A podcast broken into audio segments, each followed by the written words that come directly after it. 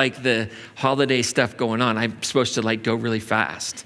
And as you can imagine, I have tried, but yet have not done a great job of paring down the content to be faster than what it should be, but it did, and I apologize. So let me ask you a question. How many of you all have ever met somebody and they're facing really difficult circumstances, and you look at their life and you go, How in the world can they be filled with such hope?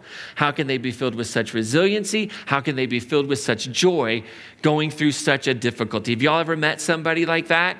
right? And, and when you meet that person, right, let me ask this question Does that surprise you, or do you just go, Yeah, I expect that? Like, usually it surprises us, right? Usually it surprises us when we meet that neighbor, when we have that coworker, when we find someone who is, is walking through a, a relationship that has is devastatingly fallen apart, a health diagnosis, some, something very tragic in their life, perhaps with a family member, and yet they kind of have this resiliency about them. They continue to care for others. They continue to have this like vibrancy, and you go, what in the world is going on? Well, we're surprised by that because that's generally not the case. It's not a bad assumption, though, right? To, that we would think that person goes going through that difficult moment should be not feeling that hopeful, right?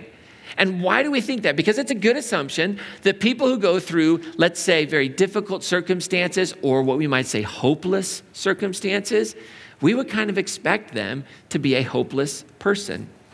It's not a bad assumption because we tend to think that hopeless circumstances create hopeless people, or what we would call maybe prisoners of hopelessness, just trapped in this reality that I, they, how could they possibly feel any sense of a future, right? So, if, if having hope, we've been talking about, is this three things in our lives, right? If having hope is the ability to see a better future, if having hope is the ability to see a pathway to that better future. And then the third element is having the agency, understanding my part. I have some agency in getting there, right? When a person is in a hopeless circumstance, right? Right, they feel like, ah, there's no path forward, there's no brighter future. Maybe I don't have a sense of agency. But the question becomes like when we see people like that, we start to ask, like, do hopeless circumstances necessarily have to create hopeless people? Like our lived experience tells us, well, that's not the case. And I would say that's the advantage of faith. That's the advantage of the spirituality of hope. Now, that person may not have faith the way you have it, but there's a spirituality to this idea that there's more to life than what I can produce on my own. And we all face dire circumstances. We all face them in our lives. We face those moments where we, we lack agency, we lack a pathway, but does that mean you have to become a helpless person? Does it mean that we're truly just left on our own and it is what it is? Well, to kind of think about that, I want to tell you the story this morning of a woman named Anna. Everybody say Anna. All right, now I want to tell you the story about Anna because Anna's circumstances, her whole life, would cause you to believe that this is a hopeless person. You would think that this would be a person who is a prisoner of hope. Yet, for her whole life, for her life, she never seems to abandon hope. It's the craziest thing. She lived with a sense of true hope, even though she had no real agency, even though she had no real sense of like what the future is going to look like. She just, so there, there's just like wait. And you, as you hear her life, you'd go, how does this person maintain? But we learned that she does, she just always carried herself with hope. Now, Anna was born about 84 years before Jesus was born. Not exactly sure how long she lived, but she was born in the year 88 BCE. So if Jesus was born somewhere around the year 4, Hannah was 84, Anna, excuse me, was 84 when Jesus was born. And she lived 84 years in Jerusalem. 84 years in Jerusalem leading up to the time of Jesus. Now, what did she witness in her lifetime in Jerusalem? What was like, what was life like for her? Well, the cool thing was she was born during an interesting time period where it, the Jews had independence. Nobody was oppressing them at that moment. There was no one occupying the land. So she's born in this place of freedom. And what's fascinating is when Anna was about age 13 years old, a woman named Alexandra Salome became queen of Israel. There's only three queens ever in the history of Israel, and in Anna's lifetime, this woman becomes queen. And she reigns for about 10 years. So she sees, she kind of grows up in her like teen years and into her early 20s. She grows up seeing a woman in power in a patriarchal society. And about, you know, maybe three or four years into, into that time, Anna's 15, 16 years old, she gets married. So she gets married. She's uh, living in this space of Jerusalem. They're in independence. There's a queen on the throne. It's quite a unique time. But then what happens in around the year 67 BCE? Hannah was probably about 21 years old, maybe 23, 24. The queen dies. And when she dies, it creates a power vacuum, as you can imagine, in antiquity. And her two sons, they start going after it. And this bloody civil war ensues. And one of the sons, whose name is Hyrcanus, he's kind of really vying for things and he wants it. And so this, this civil war is taking place. She's living right in the middle of it, right there in Jerusalem, not sure what's going on. Well, the Romans see this is going on. And Pompey, who's traveling around doing his thing, conquering, creating Roman colonies, well, he hears about this, and the brothers start vying for Pompey's like support. And Pompey's no dummy. He goes, you know what? I see an opportunity here. And so what happens is Pompey comes and he takes the city by force. He brings the Roman soldiers with him. Anna's living there, her husband is there, and he comes and he takes over Jerusalem, takes the temple. And Hyrcanus had colluded with Pompey so that he could get the throne, and that's exactly what happened. He's made high priest. He's given this title ethnarch, which means national leader.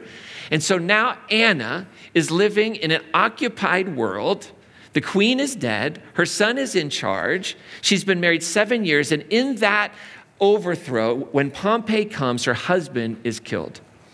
And now she's a widow. Been married seven years in a patriarchal world, now occupied by the Romans. She's a widow. Life's not going so great. It's not working out. Now the Romans are there every day reminding her of the death of her husband. In her society, in her world, right? This idea of protection, of care. And what does she do? Well, she just throws herself into the temple. And she just begins to worship. She goes to the temple every day. She finds her existence there. Now Anna's in her 30s. How many of y'all remember your 30s? John, started, he was like, nope, not even close, right? right? How many of you are in your 30s? Raise your hand nice and high. Just be nice and proud. Good for you. Super happy. We're even happier for those of you that are in your 20s and can still get out of bed without thinking about it. I have to have a plan of action when I get out of bed. I'm like, all right, this leg first, brace for the back, right? So Anna's 30, in her 30s, widowed now for probably 15 years, somewhere in there. And another upheaval happens, and Rome comes under civil war. And you've probably heard about this one. This is a civil war between Pompey and Julius Caesar, right? And so things get hot and heavy all throughout the region. Massive Roman civil war. And Julius Caesar defeats Pompey.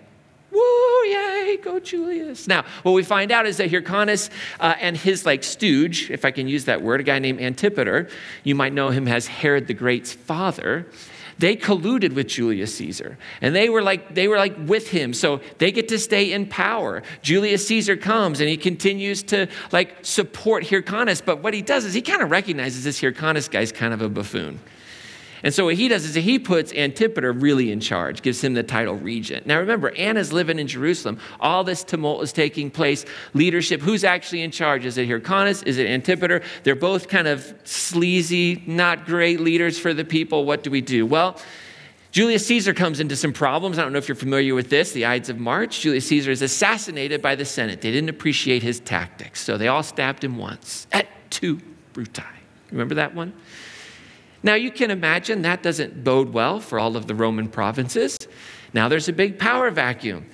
And now people want to do what? They want to avenge Julius Caesar's assassination. And that to do that, it's very expensive.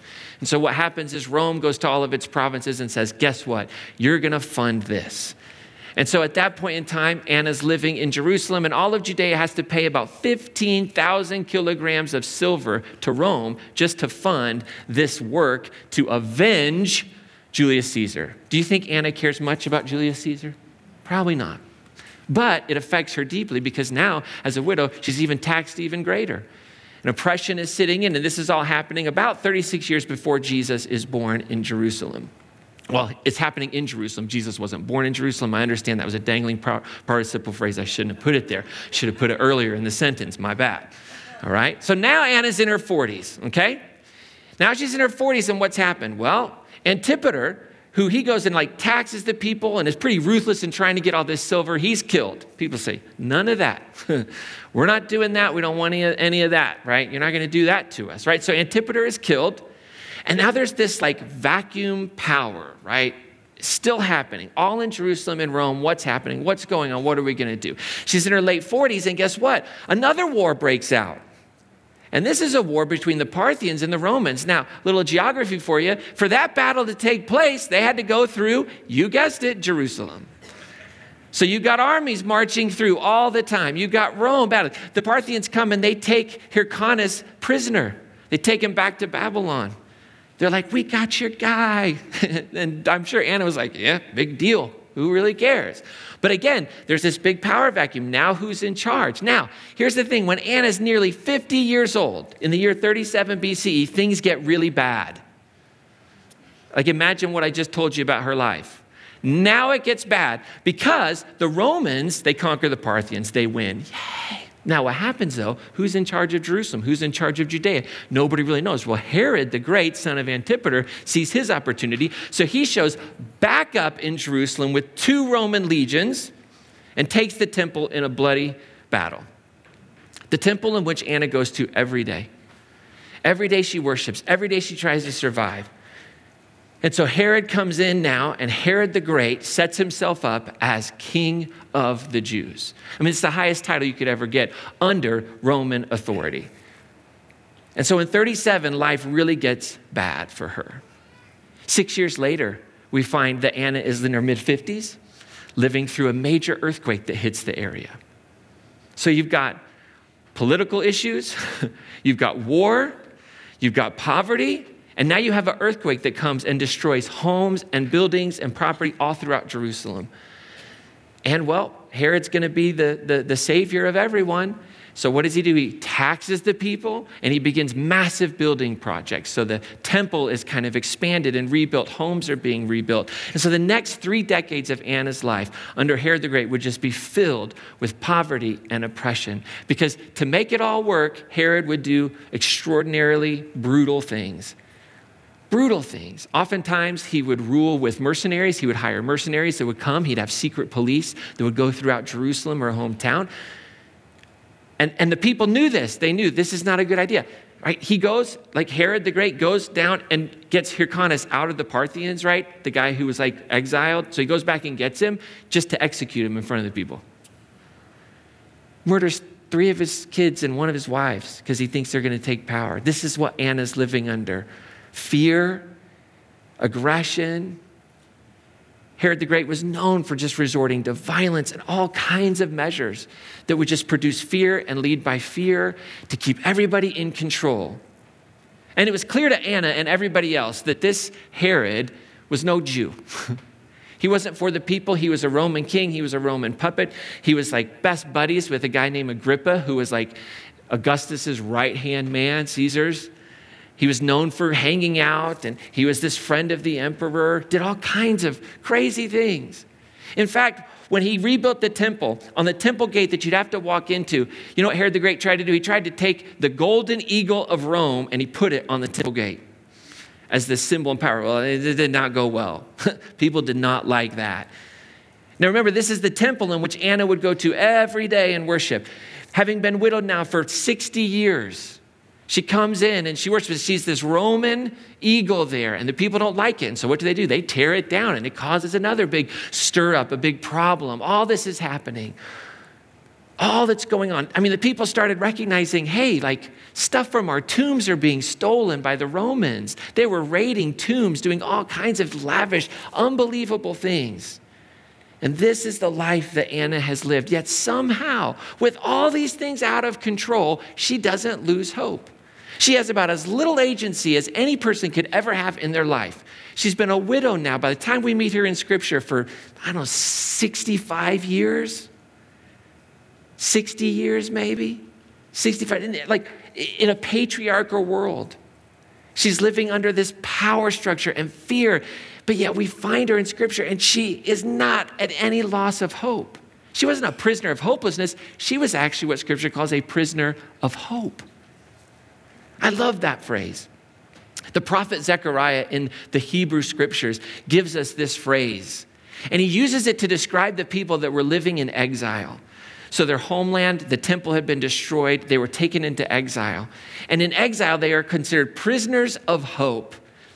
right? They're chained with hopeless circumstances but they're also chained by this persistent longing for God in their lives, for God to be at work. They're chained to others who share this same vision. And as they've sat in exile now for decade after decade after decade, the prophetic voice of uh, Zechariah says this says, Return to your stronghold, O prisoners of hope. I declare I will restore to you double. The prophet is saying, like, the time has come. Let's go. Let's move forward. We've been prisoners of hope. Now it's time to take our actions to go and to watch what God will do through us. And that's what Anna was in her circumstances a prisoner of hope. You know, we wouldn't know anything about Anna if it weren't for Luke's story of the birth of Jesus. In Luke chapter 2, verse 36 through 38, it says, There was also a prophet, Anna, the daughter of Phanuel. Like, can we pause there for a second? Like, think about her life and what she's been through. And she's a prophet in a patriarchal world, like representing the vision of God for the nation in the temple court. says she was of great age, having lived with her husband for seven years after her marriage, and then as a widow to the age of 84. So, probably a widow for 60 years.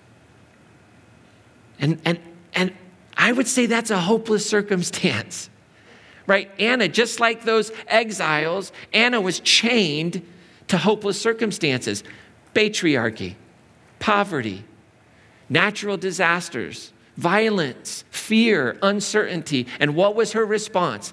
What did she do with 80 years of violence? What did she do with that? This is what it says in the text. She never left the temple, but she worshiped there with fasting and prayer night and day. Now, she probably left, okay, everybody? this is saying, like, you know, you ever get mad at your spouse and you say you always do something or you never do something? This is like that. Not true. This was the key component of her life, what Luke is telling us. This is what she did daily. She would go in and she would worship there. And she would stay connected. Why? Because she was chained to the power of the presence of God. Even in the midst of her circumstances, there was something about Anna that says, This is where I have to be. And, and all she knew was the temple, right? That's where her culture had told her, This is where God was. So that's what she does. So for 70 years, she gets as close as her culture would allow her to, to God, the only way she knew how. And then the text goes on and it says, And at that moment, that's a big phrase when you're 84 years old, widowed for 60, 65 of it, coming every day to the temple, living under poverty, living under war. And then all of this says, says, at that moment. So, what was going on at that moment? Well, according to Luke, this couple from Nazareth had traveled down to Bethlehem, had a baby. There wasn't any room in any guest house, so they were kind of in somebody's, like, you know, barn or something. And they have this baby, and then all of a sudden, some shepherds are out in the field Angels start singing to him. The shepherds come and see this baby that was born in a manger. That's what Luke tells us happened. And eight days later, according to tradition, the baby is named, the baby's circumcised, and then 33 days later, according to the law and tradition, they would leave Bethlehem and head home, but they would go through Jerusalem because there were two rituals that, that they would have to go through right? And so Luke uses these two rituals to move the drama forward. One ritual deals with the, the consecration of the firstborn, right? So the firstborn, it goes back to the story of Exodus. You would bring your firstborn child, you'd present them at the temple because the idea was the firstborn was God's. And so you would redeem the firstborn from service in the temple. The Levites would take care of the temple. So you'd pay a fee. That's what would happen. Some of you are like, well, church hasn't changed much, Ryan. I refer you back to 15 minutes ago, right? So you'd pay basically a day's wage, five shekels or 20 denarii. Today, what that would be is $1,638. Do you know how much baby dedications cost here? Zero.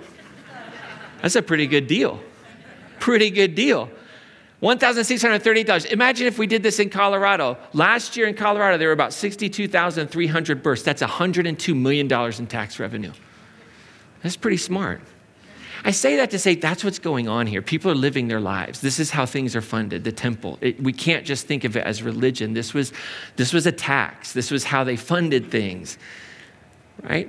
So, so you have to go and redeem the firstborn from service in the temple. So instead of them coming and, and, and serving in the temple their whole life, you pay this fee now that you get to take them home. Some of you are like, 1600 bucks, I could have left my kid here? what the heck? I'm in, right? The second was the purification of the mother, because according to Jewish law, uh, and ancient Jewish law at least, um, you had to wait 40 days after giving birth, and you'd come and you'd present yourself at the sanctuary. You'd bring a gift. You'd bring a lamb and a pigeon, and if you couldn't afford both, you'd bring two turtle doves and a partridge in a, just the two doves is what you bring, right? And so that's what's happening in this moment. Mary and Joseph have showed up. They're at the temple. And while they're there, there's another guy named Simeon who shows up. And Simeon takes the baby Jesus in his hands. And he's like, Whoa, this is amazing. I know exactly what's happening. And the text says, He says, Master, he's talking to God. He's praying. He says, You're dismissing your servant in peace. He was an older guy. He says, I can die now in peace because according to what you've spoken to me, according to your word, my eyes have seen your salvation, which you have prepared for the presence of all these people, a light of revelation for the Gentiles and for the glory to your people, Israel. That's what Luke is saying is being recognized in this moment. And Anna is there, right there, doing what she had done every day of her widowed life amidst war, poverty, famine, earthquake. She's there waiting, she's there worshiping, she's a prophet, she's hanging, she's what is going on, what's happening. She sees it all happening. And the text says, at that moment, she came and began to praise God. And she spoke to all the people about the child who were looking for the redemption of Jerusalem. I love that phrase. All the people who were looking for the redemption of Jerusalem. You see, not only was Anna chained to hopeless circumstances, not only was she chained to the, chained to the power of a divine presence, but she was chained to others who had a vision for a better future. And they called it the redemption of Jerusalem because Jerusalem was their home. It was where they loved, it was their space, but it was also the source of their pain and struggle, and it was the object of her hope. But she wasn't alone in her longing, she wasn't alone. She was an example for others. She was a leader for those who were longing for redemption of their home and restoration of their freedom, right? So, like, in a sense, in that temple courtyard where she was allowed to go every day, she was standing in a prison yard of hope trapped by hope. And remember, Mary and Joseph are there in that moment alongside in this prison yard of hope, redeeming Jesus, their son, their firstborn son. In Exodus chapter 4, Israel is called the firstborn of God. And what Luke wants us to know is that Anna, with her prophetic vision, sees in this moment this beautiful metaphor that God is redeeming Israel from the oppression of this world, is redeeming Israel in Jesus. Luke is telling us that there is a pathway there's a pathway in Anna's heart and mind now for a redemption, that there is one who will come and bring rescue and salvation. At 84 years old, a widow of 67 years, living under patriarchy and poverty, oppression, war, natural disasters, waiting, waiting, waiting, trusting, trusting, going to the temple day after day, praying, worshiping. And as a prisoner of hope, she embodies what Paul says in his letter to the Romans in Romans chapter 12, verse 12. He says, Rejoice in hope be patient in affliction, and persevere in prayer. And that's what it means to be a prisoner of hope. So don't miss this, all right? Prisoners of hope, we show patience in affliction, like Anna did. We show perseverance in prayer, in, in, in waiting for, in listening to, in longing for the divine to work through us and among us. And we anticipate that there will be a time for rejoicing. And so, in your everyday normal life, how do you live as a prisoner of hope? And this is what I want you to begin to think and consider. In just a moment, we're going to have communion together and sing and pause. And here's what I want just to, I want to encourage you with. Think about these things as you're having communion today. Consider them in your life. To live as a prisoner of hope means to remember that hopeless circumstances do not create hopeless people. It doesn't have to go that way. You do not have to be overwhelmed by the circumstances of life. There is a spirituality of hope that says you don't have to walk alone. There's power in the divine presence, and it's available to you. And then when those hopeless circumstances come in and you feel like there is no pathway or you feel like there's no agency, we can be reminded of Anna and her life and what she endured and what she lived through and the hope and the resiliency that she still had, not because she had agency, not because she had a pathway, but because she had faith. And so remember, prisoners of hope consistently seek the power of the divine presence. For Anna, that meant going to the temple. In our world, that can mean prayer, serving, worshiping, coming to worship services like this, spiritual reading, listening to podcasts, doing whatever we have to do to stay connected, to keep our minds where the letter to the Philippians says, whatever is true, whatever is noble, whatever is right, whatever is pure, whatever is lovely, whatever is admirable, if anything is excellent or praiseworthy, think about such things. So, what in your life? Put your mind there in the midst of the hopeless circumstances. In our fresh perspective material, we talk about faith. And in that material, we say faith is not just this assent to ideas and doctrines, faith is trust, it's fidelity, it's vision. A person of faith trusts in the divine, is faithful to a relationship with that divine, and has a vision to see the divine as good nurturing, and life giving. In their book, Hope Rising, which is a wonderful, wonderful book, talks about the science of hope. The authors dedicate a chapter to folks of faith. So while they're writing from a science perspective, they take a whole chapter to talk about the power of faith and hope. And this is what they said they said, People of faith also have an advantage. I love that. No matter what you face, no matter how big the challenge, you can know that God is bigger than what you're facing. And that's an advantage. That means hopeless circumstances don't have to create hopeless people. And if we live this out, right? If we live this out, I want to encourage you to connect with others who share Connect with others who share your circumstances and your vision. If you feel that your circumstance is hopeless, your marriage is in trouble, your, your relationship has ended, there's a death in your life, whatever it might be, find a community of people that share your circumstances, but also share your vision. Listen, you ever heard the phrase misery loves company? Right? But so does hope. So does hope. And if we're not careful, we can just get into a group of people that are in our circumstances and then that becomes misery. And then we do become hopeless. But if we can get with a group of people that share our circumstances and our vision that there's a better future and our belief that there is a divine presence that can help us get there, well, now hope will flourish. So it's not just sharing your circumstances. That just creates a prison yard of hopelessness. But when you share your vision and your circumstances, that'll create a prison yard of hope. And that's a good space to be. And that's a choice that we make. And when we start making those choices, the world does become a better place. We do become better people because here's the deal prisoners of hope inspire strength and perseverance. We have two, three sentences of Anna and history. And when we put that together, we see resiliency. We see an example of what can be in the midst of hopeless circumstances. And we're inspired to our own strength and we're inspired to perseverance. So I want to invite you to stand this morning. As we receive communion, please be reminded everyone is welcome to these tables. There's no membership class, there's no under. This, this is a representation of God's universal love, the universal love that is God for all of us. And so, what is it that this universal love is inviting you into today as you come and receive the bread and receive the juice as reminders of God's love? Maybe it's to re- rediscover a faith you can love. Maybe something has happened in your life and, and there's just a loss and there's a sense of hopelessness in your own faith journey. Well, I want to encourage you to check out the Fresh Perspective group. There's one that's starting up in January. Maybe that's what God's inviting you into, that you can rediscover a faith that you can love, that can help you and sustain you and, and be with you.